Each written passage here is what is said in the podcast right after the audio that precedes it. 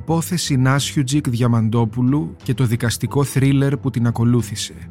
Πώς 97 σφυριές στο κεφάλι του Θανάση Διαμαντόπουλου το 1984 τον συνέδεσαν με τον κατηγορούμενο Σάκη Νάσιουτζικ και τους φίλους του Μανώλη και Λούλα Αναγνωστάκη, Γιώργο Χιμονά, Ηλία Πετρόπουλο και πολλά άλλα πρόσωπα της εποχής; Ο ηθοποιός Κώστας Βασαρδάνης αφηγείται την υπόθεση που έμεινε γνωστή και ως έγκλημα στο κολονάκι στο πλαίσιο της σειράς με αληθινά εγκλήματα που συγκλώνησαν την Ελλάδα από τον 19ο αιώνα μέχρι σήμερα. Για να μην χάνετε κανένα επεισόδιο της σειράς αληθινά εγκλήματα, ακολουθήστε μας στο Spotify, στα Apple και τα Google Podcast.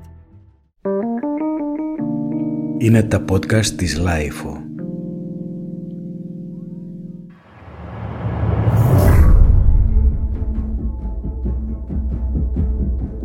Η υπόθεση της δολοφονίας του συγγραφέα Θανάση Διαμαντόπουλου το 1984 είναι ένα από τα πιο περίεργα εγκλήματα στα ελληνικά χρονικά και όχι τόσο για την αγριότητα του εγκλήματος όσο για την περιπετειώδη δικαστική εξέλιξη στη συνέχεια. Ο βασικός κατηγορούμενος αρχικά και μετέπειτα καταδικασμένος ήταν ο συγγραφέας και πρόεδρος της εταιρείας Ελλήνων Λογοτεχνών Θανάσης Νάσιουτζικ.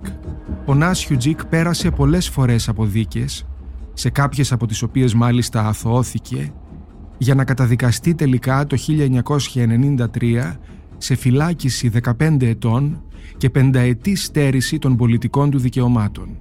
Το δευτεροβάθμιο κακουργιοδικείο τον έκρινε ένοχο για ανθρωποκτονία από πρόθεση με τρόπο ιδιαζόντος απεχθεί σε βάρος του Θανάση Διαμαντόπουλου. Η συγκεκριμένη υπόθεση απασχόλησε για πολλά χρόνια την ελληνική κοινωνία, πολύ συχνά με υπερβολές, θεατρινισμούς, καθώς και με κίτς ή ανακριβή ρεπορτάζ. Όλα όμως έπονταν της αποτρόπαιας πρώτης σκηνής του φόνου. Ο ιατροδικαστής Χαράλαμπος Σταμούλης που έκανε την νεκροψία και νεκροτομή μέτρησε 97 ολόκληρα χτυπήματα από σφυρί στο κεφάλι και στα χέρια του θύματος. Ο δράστης είχε κονιορτοποιήσει το κρανίο του Διαμαντόπουλου. Ξετυλίγουμε το μύτο της υπόθεσης, ξεκινώντας από την επίσημη αφήγησή της και ύστερα από μια άλλη πλευρά της, την πλευρά της οικογένειας Νάσιουτζικ. Μια πλευρά πιο αφανής από το δημόσιο λόγο και γι' αυτό ίσως αρκετά πιο σπάνια και ενδιαφέρουσα.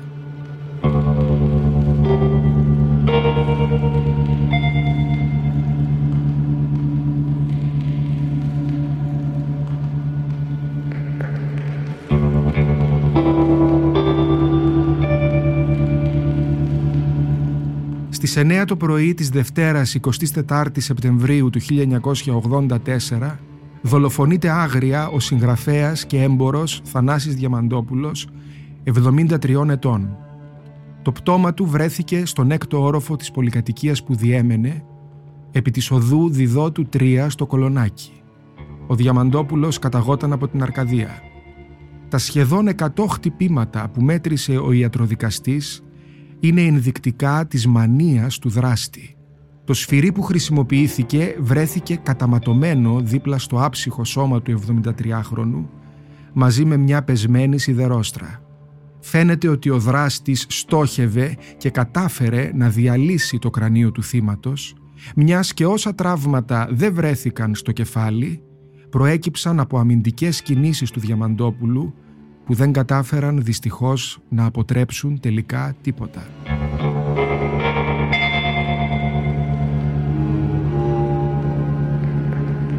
Επτά μήνες μετά, τη Δευτέρα 1η Απριλίου του 1985, κατηγορείται επίσημα για το φόνο ο 62χρονος επιχειρηματίας και συγγραφέας Θανάσης Νάσιουτζικ, κάτοικος παλαιού ψυχικού. Ύστερα από την απολογία του στον ανακριτή Ελευθέριο Ροίδη, αποφασίζεται η προφυλάκησή του. Ο Νάσιουτζικ διαμαρτύρεται για την απόφαση αυτή και επιμένει να υποστηρίζει την αθωότητά του. Λίγο καιρό πριν είχε μάλιστα κληθεί να εκφωνήσει τον επικίδιο του Διαμαντόπουλου. Στην απολογία του αργότερα στη δίκη θα πει ότι όταν έμαθε ότι σκότωσαν το Διαμαντόπουλο τηλεφωνούσε παντού αρνούμενος να πιστέψει την είδηση του θανάτου ελπίζοντας να πρόκειται απλά για συνωνυμία. Ήδη από πολύ νωρίς το φρικτό έγκλημα είχε μετακινηθεί στο background της ιστορίας και η σκηνή ανήκε πλέον στον κατηγορούμενο Νάσιουτζικ.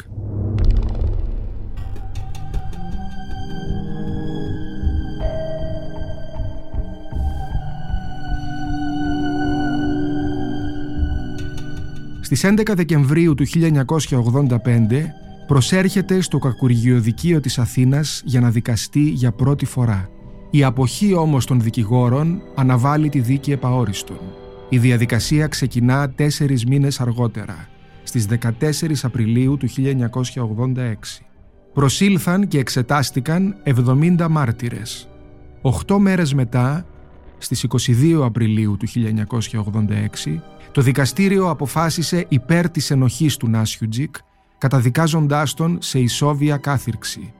Η ψήφη ήταν έξι προς μία εναντίον του. Ο κατηγορούμενος ασκεί έφεση και η δίκη επαναλαμβάνεται το Μάιο του 1988. Η συνήγορη του Νάσιουτζικ ήταν ο Αλέξανδρος Λικουρέζος, μετέπειτα βουλευτής της Νέας Δημοκρατίας, ο Αντώνης Φούσας και ο Αριστίδης Οικονομίδης. Στην πολιτική αγωγή, ο μετέπειτα πρόεδρος του συνασπισμού Νίκος Κωνσταντόπουλος. Στη νέα δίκη, ο κατηγορούμενος αθωώνεται λόγω αμφιβολιών με οριακή πλειοψηφία 4 προς 3. Η απόφαση αναιρείται από τον Άριο Πάγο.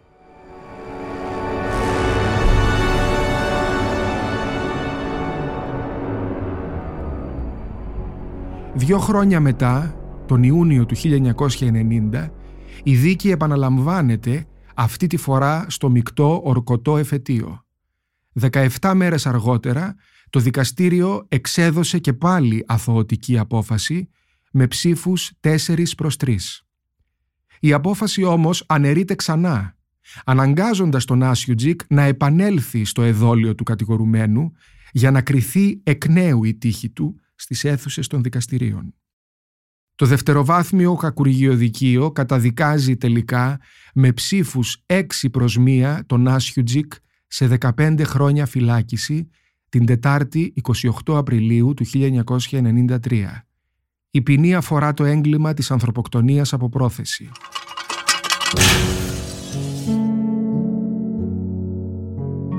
Ο Νάσιουτζικ εξέτησε τελικά ποινή 10 ετών, τα δύο τρίτα της ποινής του, κάνοντας χρήση των ευνοϊκών διατάξεων για τους ηλικιωμένους καταδικασθέντες αποφυλακίστηκε στις 18 Απριλίου του 1995, δέκα χρόνια μετά από την προφυλάκησή του. Πέθανε το 2005 σε ηλικία 83 ετών. Φωνάζω ρε παιδιά ότι είμαι Και πάλι θα το λέω και θα το επαναλαμβάνω αυτό και από τον τάφο ακόμα πάλι θα το πω.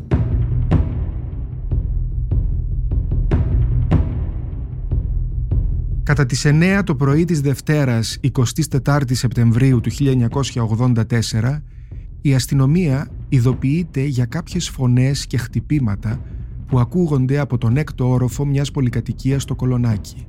Ανήσυχη από τη φασαρία, η δημοσιογράφος Βένια Γονατοπούλου που διέμενε στον πέμπτο όροφο έχει καλέσει την άμεση δράση. Μετά από λίγο φτάνουν στον τόπο του εγκλήματος κάποιοι αστυνομικοί βλέποντας τη σκηνή του εγκλήματος, καλούν το συνεργείο της εγκληματολογικής υπηρεσίας και μαζί και τον ιατροδικαστή Χαράλαμπο Σταμούλη. Το πτώμα του Διαμαντόπουλου κοίταται ανάσκελα στο μπάνιο. Παντού υπάρχουν αίματα, ενώ το κεφάλι του θύματος είναι διαλυμένο. Ο ιατροδικαστής έχει εκπλαγεί και κάθεται να μετρήσει τον ακριβή αριθμό των χτυπημάτων που δέχτηκε το θύμα. Η μανία του δράστη όχι απλά να σκοτώσει, αλλά να διαλύσει όλο το κρανίο, εύλογα κάνει κάποιους να αναρωτιούνται για τα κίνητρα του δολοφόνου.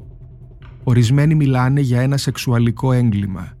Να είχαν κάποιο ερωτικό παρελθόν ο θήτης με το θύμα; Να υπήρξε κάποια κίνηση από τη μια πλευρά και μια απόρριψη από την άλλη; κάποια αντιζηλία, ένας χωρισμός; Ο ιατροδικαστής διαβεβαιώνει, χωρίς όμως να τεκμηριώσει την άποψή του, ότι στη συγκεκριμένη περίπτωση δεν τίθεται τέτοιο θέμα, εφόσον παρά το πάθος από το οποίο έχουν προκύψει τα τραύματα, το πρόσωπο δεν έχει καταστραφεί.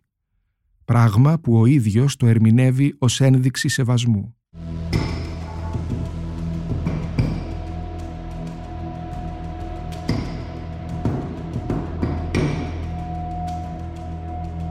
Είναι βέβαια ακόμα 1984.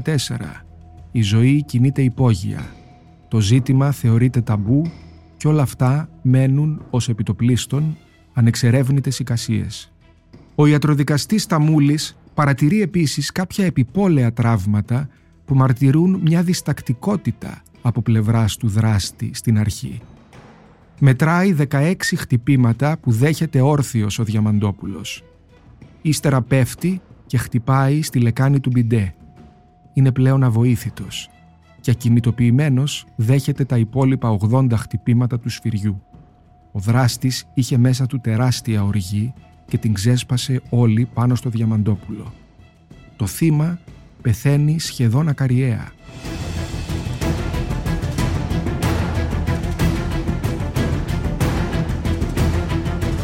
Η αστυνομία ξεκινά να ερευνά την υπόθεση καλούν και εξετάζουν στην ασφάλεια άτομα από το ευρύτερο οικογενειακό, φιλικό και επαγγελματικό περιβάλλον του συγγραφέα. Οι αστυνομικοί της ασφάλειας καταλαβαίνουν ότι ο δράστης δεν είναι άγνωστος του Διαμαντόπουλου, μιας και δεν βρίσκονται ίχνη διάρρηξη στην πόρτα ή σε άλλο σημείο του σπιτιού.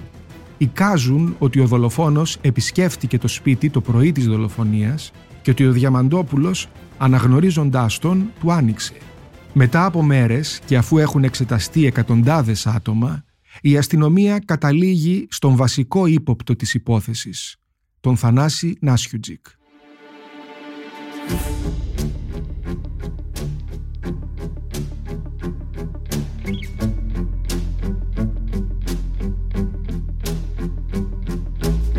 Η δημοσιογράφος που είχε καλέσει την αστυνομία τη μέρα της δολοφονίας είχε ακούσει τη φράση «Μη θανάση μου, έλεος θανάση». Κι έτσι οι έρευνες επικεντρώνονταν στους θανάσιδες. Βέβαια και ο ίδιος ο Διαμαντόπουλος Θανάσης ονομαζόταν. Ο Νάσιου Τζικ, σύμφωνα με τον τότε αστυνομικό διευθυντή Μαρίνη Λαμπρόπουλο, επιδεικνύει περίεργη συμπεριφορά. Όταν κλήθηκε αρχικά για κατάθεση, δεν θεωρήθηκε καν ύποπτος, ισχυρίζεται η αστυνομία. Στη συνέχεια θα δούμε αν αυτό όντως ίσχυε και από την πλευρά της ασφάλειας. Δείχνει ταραγμένος, λένε οι αρχές, και κινεί τις υποψίες. Στην αστυνομία βέβαια αρκεί κάποιος ένστολος να βγει και να πει «αυτός είναι» και να επικεντρωθούν οι υποψίες σε ένα πρόσωπο. Και ο Νάσιουτζικ δεν είναι κανένας τυχαίος. Γεννημένος στις Σέρες το 1922 είχε σπουδάσει χημεία στο Αριστοτέλειο Πανεπιστήμιο Θεσσαλονίκης.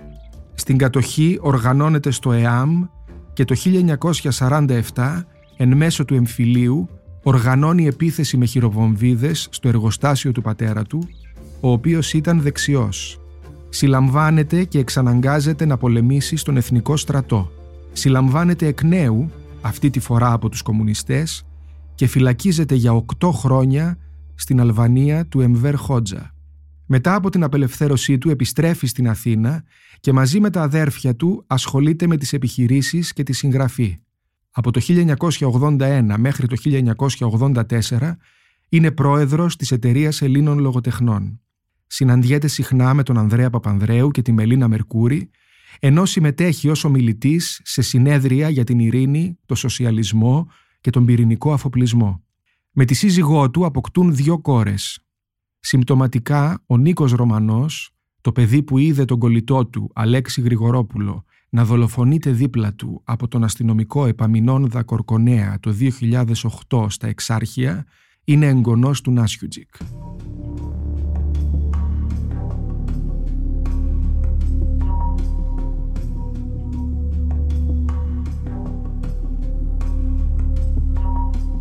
Η αστυνομία καλεί για δεύτερη κατάθεση τον Άσιουτζικ και ερευνά το σπίτι και το γραφείο του. Σύμφωνα με τους ισχυρισμούς της, διαπιστώνει ότι ο ύποπτος πλέον συγγραφέας προσπαθεί να κατασκευάσει άλοθη.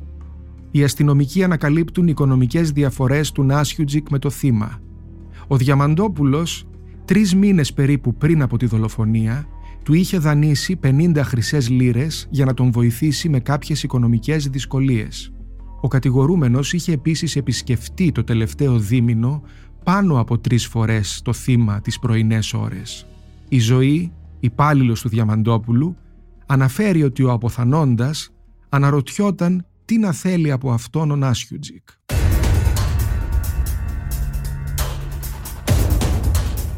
Τη μέρα της δολοφονίας ο Νάσιουτζικ καταθέτει ότι έφυγε από το σπίτι του στο παλαιό ψυχικό στις 8 και 10 το πρωί μεταξύ. Κάποια στιγμή συνειδητοποιεί ότι έχει ξεχάσει κάποια έγγραφα στο σπίτι του και επιστρέφει για να τα πάρει. Ισχυρίζεται ότι συναντά έξω από το σπίτι του τον Γρηγόρη, τον Κυπουρό και του μιλά. Ο Γρηγόρης αργότερα θα τον διαψεύσει, καταθέτοντας στο δικαστήριο ότι τη συγκεκριμένη μέρα ουδέποτε είδε ή μίλησε με τον Άσιουτζικ. Στις 8.55 της επίμαχης μέρας, ο Νάσιουτζικ τηλεφωνεί στην Αρχοντούλα, την υπάλληλο της γραμματείας της εταιρείας Ελλήνων Λογοτεχνών. Δεν φαίνεται να της προσδιορίζει το λόγο του τηλεφωνήματός του. Ίσως να της τηλεφωνεί μόνο και μόνο για να της δηλώσει ότι βρίσκεται ακόμα σπίτι του. Στις 10 το πρωί πηγαίνει για κούρεμα σε έναν κουρέα που αργότερα διαδίδεται λανθασμένα ότι δεν είχε ξαναεπισκεφτεί. Η πολιτική αγωγή στις δίκες μετά ισχυρίζεται ότι ο κατηγορούμενος αποφασίζει να κουρέψει ασυνήθιστα κοντά τα μαλλιά του, σχεδόν σαν πεζοναύτης, για να μην αναγνωριστεί. Το στοιχείο αυτό θεωρείται τόσο σημαντικό που καλείται και ο ίδιος ο κουρέας να καταθέσει. Ο ευθύμιος ακτύπης διαψεύδει όμως τις φήμες και δηλώνει ότι κούρεψε τον Άσιουτζικ με τον ίδιο τρόπο που κουρευόταν πάντα. Όταν ο Νάσιουτζικ φτάνει τελικά στο γραφείο του στην εταιρεία Ελλήνων Λογοτεχνών, δείχνει εξαιρετικά ανήσυχος και αναστατωμένος. Δύο τουλάχιστον άτομα εκεί περιγράφουν κινήσεις του που έδειχναν το έντονο ενδιαφέρον του για να μάθει τι έχει συμβεί. Όπως όμως ακριβώς θα έπρατε και στην περίπτωση που δεν θα ήταν ο φωνιάς του Διαμαντόπουλου. Δολοφονήθηκε εξάλλου ένας συνάδελφός του και αυτός είναι ο πρόεδρος του συλλόγου στον οποίον ανήκει το θύμα. Πρέπει να ενημερωθεί. Για το σκοπό αυτό ζητά από έναν συνάδελφό του, τον Ηλία, να τηλεφωνήσει σε ειδησεογραφικά πρακτορία και να ρωτήσει σε ποια κατάσταση βρίσκεται ο Διαμαντόπουλος και αν ζει. Ζητά επίσης από μια υπάλληλό του, την καλή παγουλά του, να τηλεφωνήσει στην ασφάλεια για να μάθει περισσότερες πληροφορίες. Μην έχοντας μάλιστα ραδιόφωνο στο χώρο του, τη ζητά να έχει το δικό της ανοιχτό δίπλα στο ακουστικό του τηλεφώνου της, έτσι ώστε να μπορεί να παρακολουθεί τις εξελίξεις. Ένας άλλος λογοτέχνης, ο Γιώργος Καρανικόλας, αναφέρει στο δικαστήριο ότι πήγαν μαζί μεταξύ στην ασφάλεια όταν κλήθηκε ο Νάσιουτζικ να καταθέσει για πρώτη φορά. Εκεί, στο δρόμο για την πρώτη του κατάθεση, ο Νάσιουτζικ του είπε ότι θα έπρεπε τώρα να είχε ή να βρει κάποιο άλοθη. Και όταν τον ρώτησε ο Καρανικόλας γιατί, δεν έλαβε καμία απάντηση από τον εμφανώς ταραγμένο Νάσιουτζικ. Στο δικαστήριο οι συνήγοροι υπεράσπισης τονίζουν ότι απλά αστιεύτηκε.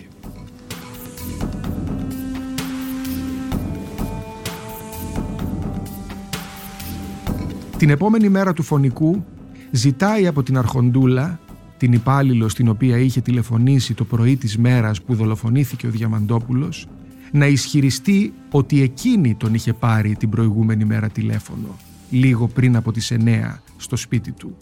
Εντύπωση επίσης προκαλεί ότι παρά το ενδιαφέρον που όπως όφιλε θεσμικά εκδηλώνει για την υπόθεση, αρνείται να παραστεί στην κηδεία του Διαμαντόπουλου επικαλούμενος την απουσία του από την Αθήνα εκείνη την ημέρα. Τηλεφωνεί ακόμα στο σπίτι της γραμματέως του Καλής για να ζητήσει νεότερες πληροφορίες στις 25 και 26 Σεπτεμβρίου. Τη μία φορά λέγοντάς της ότι καλεί από μακριά, χωρίς να της επισημαίνει από πού, και τη δεύτερη λέγοντάς της ότι την καλεί από τη Φλόρινα. Το βράδυ της τρίτης μέρας από τη δολοφονία και ενώ βρίσκεται στο σπίτι του αδερφού του στα Σπάτα, αποπειράται να αυτοκτονήσει και διακομίζεται στο νοσοκομείο Υγεία. Αφήνει μάλιστα και σημείωμα προς τον αδερφό του το Γιώργο ότι έχει βαρεθεί με τις εναντίον του συκοφαντίες και τα αδιέξοδα στα οποία τον έχουν αυτές οδηγήσει. Μια από τις βασικότερες μάρτυρες της υπόθεσης είναι η δημοσιογράφος Βένια Γονατοπούλου. Στις 22 Νοεμβρίου του 1984 καταθέτει στον ανακριτή, όπου μεταξύ άλλων αναφέρει και τα εξής. Θυμάμαι να ξυπνώ από έναν θόρυβο. Εκ των υστέρων πια νομίζω ότι ήταν η σιδερόστρα.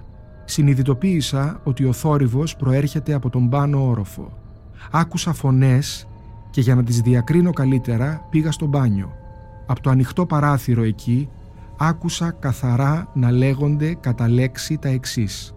«Τι πας να κάνεις, Θανάση μου» «Μην το κάνεις αυτό, Θανάση». «Έλεος, Θανάση». Πέρασαν λίγα δευτερόλεπτα και άκουσα, αλλοιωμένη και βραχνή, μια άλλη φωνή. «Εσύ φταίς. Εσύ φταίς για όλα». Άκουσα συνεχείς κτύπους που δεν μπορούσα να προσδιορίσω εκείνη τη στιγμή τι ήταν. Νόμιζα ότι κάτι έσπαγαν, κάποιο τραπέζι ή κάποιο άλλο έπιπλο. Δεν μπορούσα να φανταστώ ότι ήταν χτυπήματα στο κεφάλι κάποιου. Ούτε μπορώ να προσδιορίσω αν αυτοί οι κτύποι άρχισαν πριν ή μετά από τη φράση «Εσύ φταίς, εσύ φταίς για όλα».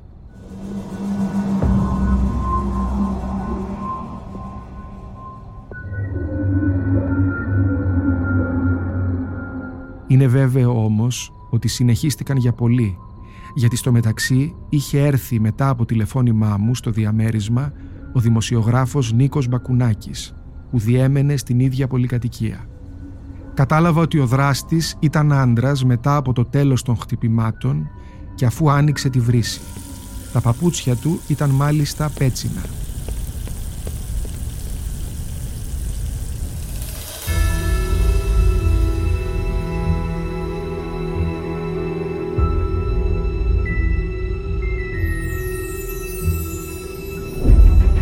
Στις δίκες, τη μαρτυρία τους υπέρ του Νάσιουτζικ καταθέτουν, μεταξύ άλλων, ο ποιητής Μανώλης Αναγνωστάκης, ο συγγραφέας Γιώργος Χιμονάς και ο Μιχάλης Παπακονσταντίνου, πρώην Υφυπουργός Εθνικής Άμυνας του Γεωργίου Παπανδρέου και μετέπειτα υπουργός σε διάφορες θέσεις στην κυβέρνηση του Κωνσταντίνου Μητσοτάκη. Η Παυλίνα Νάσιουτζικ, μία από τις δύο κόρες του Νάσιουτζικ, το 2009 σε συνέντευξή της στη Βασιλική Σιούτη αναφέρει. «Ήταν μια παρέα διανοούμενων από τη Θεσσαλονίκη, από τη δεκαετία του 40, η Ζωή Καρέλη, ο Πεντζίκης, ο Μανώλης Αναγνωστάκης, ο Ηλίας Πετρόπουλος, η Λούλα Αναγνωστάκη, που έμειναν φίλοι μέχρι τέλους. Και αυτή τη φιλία τη διατήρησαν και σε πολύ δύσκολους καιρούς. Στην ίδια συνέντευξη δηλώνει την απέχθειά της για πολιτικούς που δεν στάθηκαν στο πλευρό του πατέρα της, λέγοντας χαρακτηριστικά ότι όποιος ασχολείται με την πολιτική ανήκει στο ευτελέστερο ανθρώπινο είδος, τουλάχιστον στην Ελλάδα.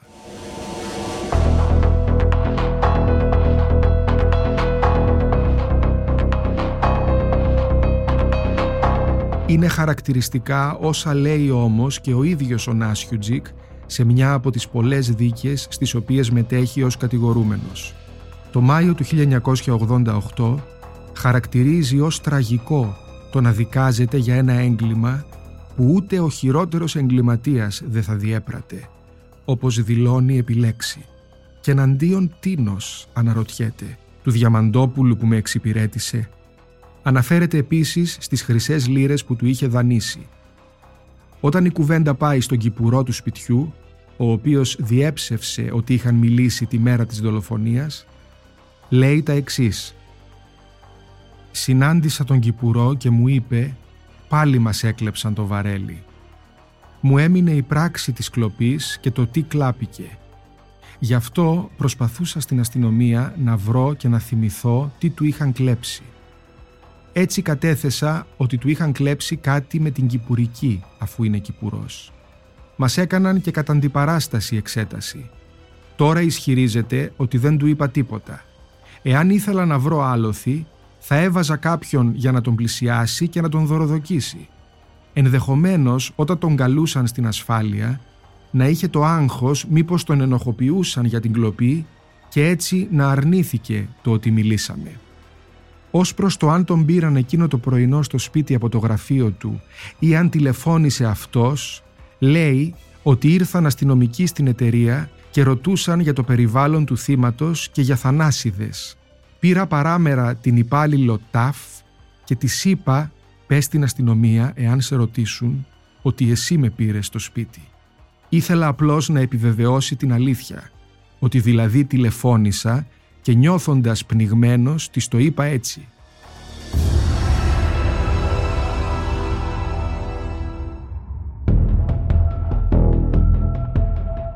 Από την αρχή μέχρι το τέλος της δίκης επιμένει στην αθωότητά του. Όπως ισχυρίζεται, η απόπειρα αυτοκτονίας του δεν ήταν προσχεδιασμένη. Πήρα τρία με πέντε χάπια για να κοιμηθώ. Ύστερα πήρα περισσότερα για να αυτοκτονήσω. Στην αρχή δεν πήγα συνειδητά να αυτοκτονήσω. Μετά την επιστολή το αποφάσισα. Όμως όλα αυτά και πολύ συχνά χωρίς τις λογικές τους αντιρρήσεις που εκφράστηκαν προηγουμένως είναι πράγματα που διέρευσε η ελληνική αστυνομία. Η ιστορία έχει και μια άλλη πλευρά, ίσως πολύ περισσότερο ενδιαφέρουσα, εξαιτίας του ότι έμεινε αφανής τόσα χρόνια από την κυρίαρχη ειδησεογραφία. Η φήμη ότι ο Νάσιουτζικ είναι ο δολοφόνος του Διαμαντόπουλου ξεκίνησε από την πρώτη κιόλας μέρα της δολοφονίας. Η κόρη του Νάσιουτζικ, Παυλίνα, στο βιβλίο της «Τόση λίγη αλήθεια» θυμάται ότι αργά το βράδυ της ίδιας μέρας που δολοφονήθηκε ο Διαμαντόπουλος, μία δημοσιογράφος είχε πάρει τηλέφωνο την γραμματέα της εταιρείας Ελλήνων Λογοτεχνών. Της είπε ότι η ασφάλεια τον θεωρεί στα σίγουρα ένοχο. Η γραμματέας ενημερώνει τον Άσιουτζικ. Η διαπόμπευση έχει ήδη ξεκινήσει. Χωρίς να ολοκληρωθούν οι ανακρίσεις, χωρίς κάποια εργαστηριακά αποτελέσματα, το ένστικτο των αστυνομικών μετατρέπεται σε ένδειξη και ύστερα σε απόδειξη ενοχής.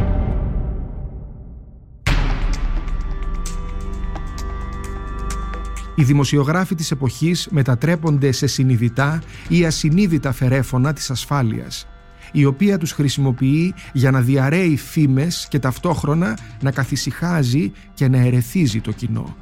Η καταδίκη του Νάσιουτζικ απαιτεί τη δημιουργία ενός κλίματος εναντίον του. Ο Νάσιουτζικ βρίσκεται αντιμέτωπος με έναν κόσμο που θέλει να τον χρησιμοποιήσει σαν εξυλαστήριο θύμα. Ο κλειός γύρω του στενεύει. Ό,τι λέει χρησιμοποιείται εναντίον του. Ακόμα και το τρέμουλο των χεριών του επισημαίνεται ως δείγμα ενοχής. Ακόμα και ένα αστείο σε κάποιον συνάδελφό του που μέχρι πρότινος τον νόμιζε φίλο του, ακόμα και το να πάει να κουρευτεί το πώς κουρεύεται ή το ενδιαφέρον του για το αν πέθανε ένας συνάδελφός του. Κάθε του κίνηση, πριν καν ακόμα γίνει, έχει ήδη ενταχθεί στην αφήγηση που τον θέλει δολοφόνο. Η ασφάλεια τον θέλει δολοφόνο. Οι δημοσιογράφοι τον θέλουν δολοφόνο. Ένα μεγάλο κομμάτι του κόσμου τον θέλει δολοφόνο. Ο λαός θέλει άρτο και θεάματα, λέει η Παυλίνα. Ήταν η πρώτη περίοδος της άγριας εποχής του Πασόκ και ο λαός απαιτούσε θυσία. Ένας πλούσιος, ο πλούσιος ήταν το τέλειο θύμα.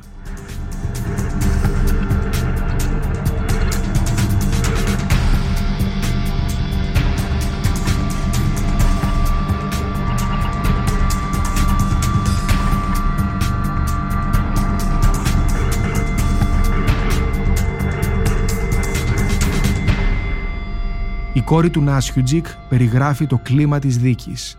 Εδώ γύρω μου βλέπω φλογισμένα μάτια που προμηνύουν το δολοφόνο και σταθερή πίστη κάτω από την οποία υψώνεται ένα εγχειρίδιο. Εδώ αυθονεί η βεβαιότητα και η παραφορά. Μέχρι να μπούμε στην αίθουσα του δικαστηρίου έχω δεχτεί μια κλωτσιά, ένα αυγό και τρεις γροθιές.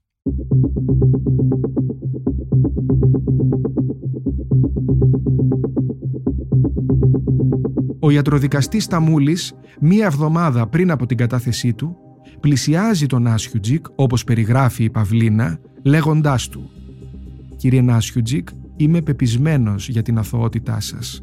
Μην ανησυχείτε, θα τα πούμε όλα στη δίκη». Όταν έρχεται η ώρα της κατάθεσής του όμως, γίνεται καταπέλτης κατά του Νάσιουτζικ. Ο Βασίλης Ραφαηλίδης επιβεβαιώνει τη μαρτυρία της Παυλίνας στο βιβλίο του που αναφέρεται στην υπόθεση Νάσιουτζικ με τίτλο «Τα μαλλιά του φαλακρού δολοφόνου». Στο κείμενό του ο Ραφαηλίδης αναρωτιέται, απευθυνόμενος προσωπικά στο Σταμούλη «Τι μεσολάβησε και αλλάξατε άποψη μέσα σε ελάχιστο χρόνο, τι θέλατε, τι περιμένατε πλησιάζοντας απροσδοκήτως τον Νάσιουτζικ στο διάδρομο, Στη συζήτησή σας με τον Νάσιουτζικ υπάρχουν μάρτυρες καθόλου αξιόπιστοι, κύριε Σταμούλη. Οι αστυνομικοί παραλείπουν να συλλέξουν σημαντικά στοιχεία από τον τόπο του εγκλήματος, όπως το να μετρήσουν το ίχνος του πέλματος που άφησε ο δολοφόνος στον τόπο του εγκλήματος και να το συγκρίνουν με το αντίστοιχο του Νάσιουτζικ. Ο δικαστής τους κατσαδιάζει. Ξεχάσατε να εξετάσετε τα αποτυπώματα των παπουτσιών που βρέθηκαν στον τόπο του εγκλήματος αν είναι δυνατόν. Μία γειτόνισσα του Νάσιουτζικ, η κυρία Κολυγιάννη και ο Κυπουρός, στις αρχικές τους καταθέσεις στην ασφάλεια, υποστηρίζουν ότι όντως βλέπουν τον Νάσιουτζικ την ίδια ώρα που υποτίθεται ότι δολοφονούσε το Διαμαντόπουλο. Στη συνέχεια, οι αρχικές τους καταθέσεις ανακαλούνται και λένε ότι δεν είναι σίγουροι και ότι δεν θυμούνται καλά.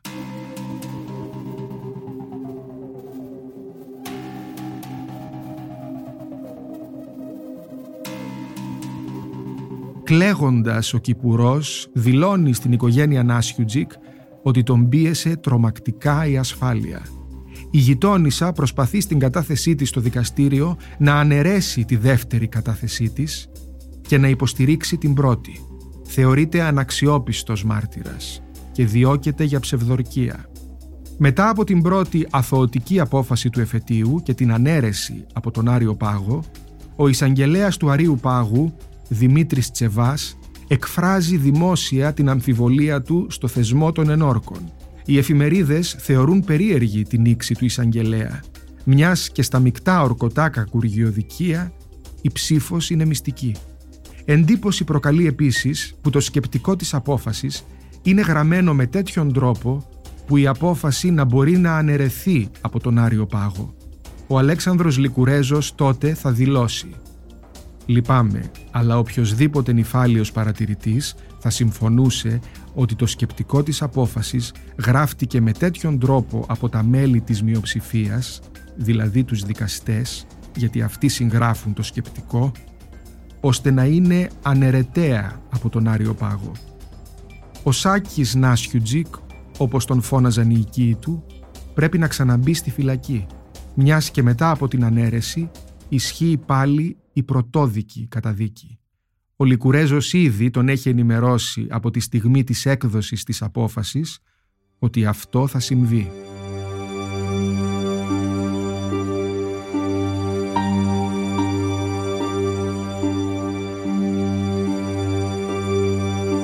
«Δεν αντέχω να μπω ξανά στη φυλακή», εξομολογείται στην οικογένεια και στους φίλους του. Ο Μανώλης Αναγνωστάκης τον συμβουλεύει να κρυφτεί Τίποτα πιο φυσιολογικό για ανθρώπους που αναγκάστηκαν να περάσουν τη ζωή τους μέσα στην παρανομία. Όλοι προσφέρουν το σπίτι τους για κρυσφύγετο. Όλοι είναι έτοιμοι να κατηγορηθούν για υπόθαλψη εγκληματία. Λίγο πριν έρθουν τα περιπολικά στο σπίτι του, κάποιος τον οδηγεί στο δωμάτιο της υπηρεσίας για να τον βοηθήσει να διαφύγει. Ο Νάσιουτζικ είναι στα πρόθυρα του πανικού, όμως τον ακολουθεί. Δέκα λεπτά μετά εμφανίζεται η αστυνομία και τα κάνει όλα λίμπα για να τον βρει. Μάταια, ο Νάσιουτζικ έχει φύγει και αρχίζει να κρύβεται από σπίτι σε σπίτι. Κρύβεται για σχεδόν δύο χρόνια μεταξύ Αθήνας και Παρισιού, μεταξύ άλλων και στον φίλο του Ηλία Πετρόπουλο, που τότε έμενε στη Γαλλία. Όμως η υγεία του έχει επιβαρυνθεί. Εμφανίζει καρκίνο του προστάτη και δεν μπορεί να πάει ούτε σε νοσοκομείο, ούτε να φωνάξει γιατρό για βοήθεια. Ο Νάσιουτζικ, βέβαιος για την αθωότητά του, επιστρέφει στην Ελλάδα για να δικαστεί ξανά και να αποδείξει την αθωότητά του. «Είμαι αθώος. Έχω εμπιστοσύνη στην ελληνική δικαιοσύνη, γι' αυτό και ήρθα», δηλώνει στους δημοσιογράφους.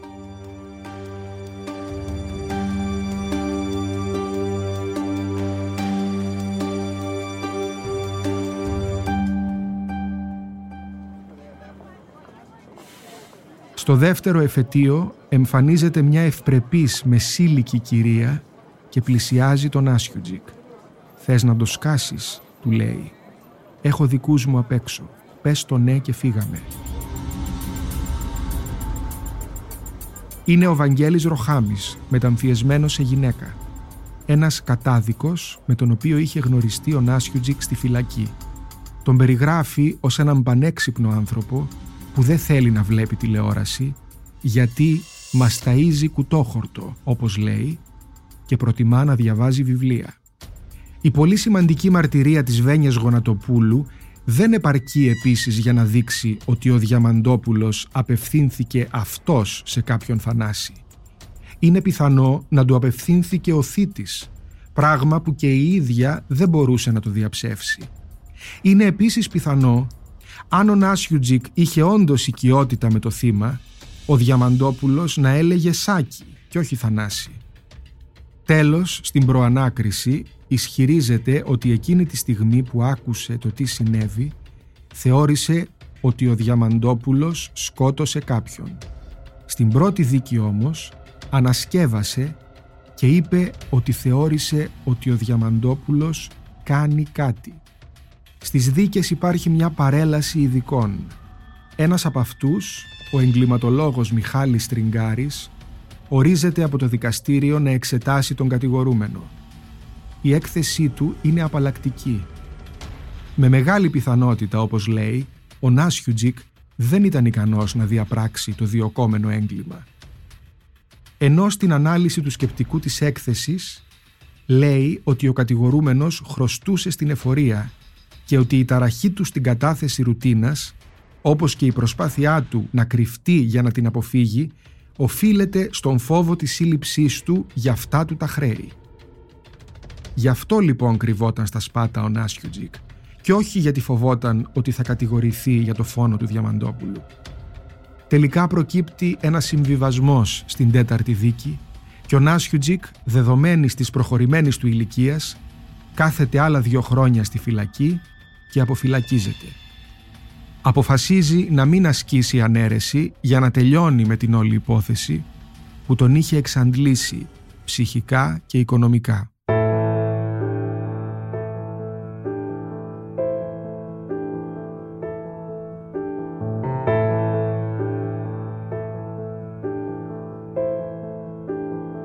Παρά την καταδίκη του Νάσιουτζικ, ποτέ δεν μάθαμε τελικά τις απαντήσεις σε κάποια βασικά ερωτήματα. Πρώτον, ποιο ήταν τελικά το κίνητρο του δολοφόνου; Δεύτερον, για ποιο λόγο υπήρξαν δύο αναιρέσεις των αθωωτικών αποφάσεων των εφετείων από τον Άριο Πάγο εναντίον του Νάσιουτζικ. Τρίτον, αν οι υποψίες αρκούν για να αναιρέσουν το τεκμήριο της αθωότητας για έναν επιφανή πολίτη, όπως ήταν ο Νάσιουτζικ, τότε ποιος σώζει έναν οποιονδήποτε εντός εισαγωγικών απλό πολίτη από το να μετατραπεί σε έναν καυκικό ήρωα.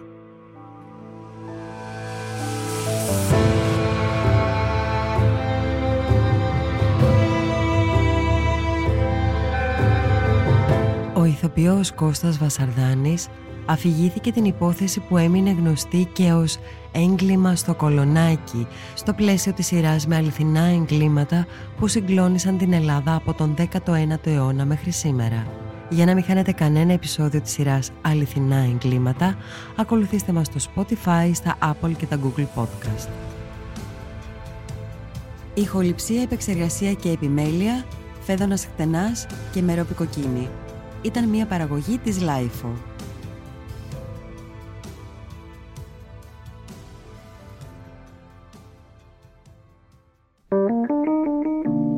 Είναι τα podcast της Lifeo.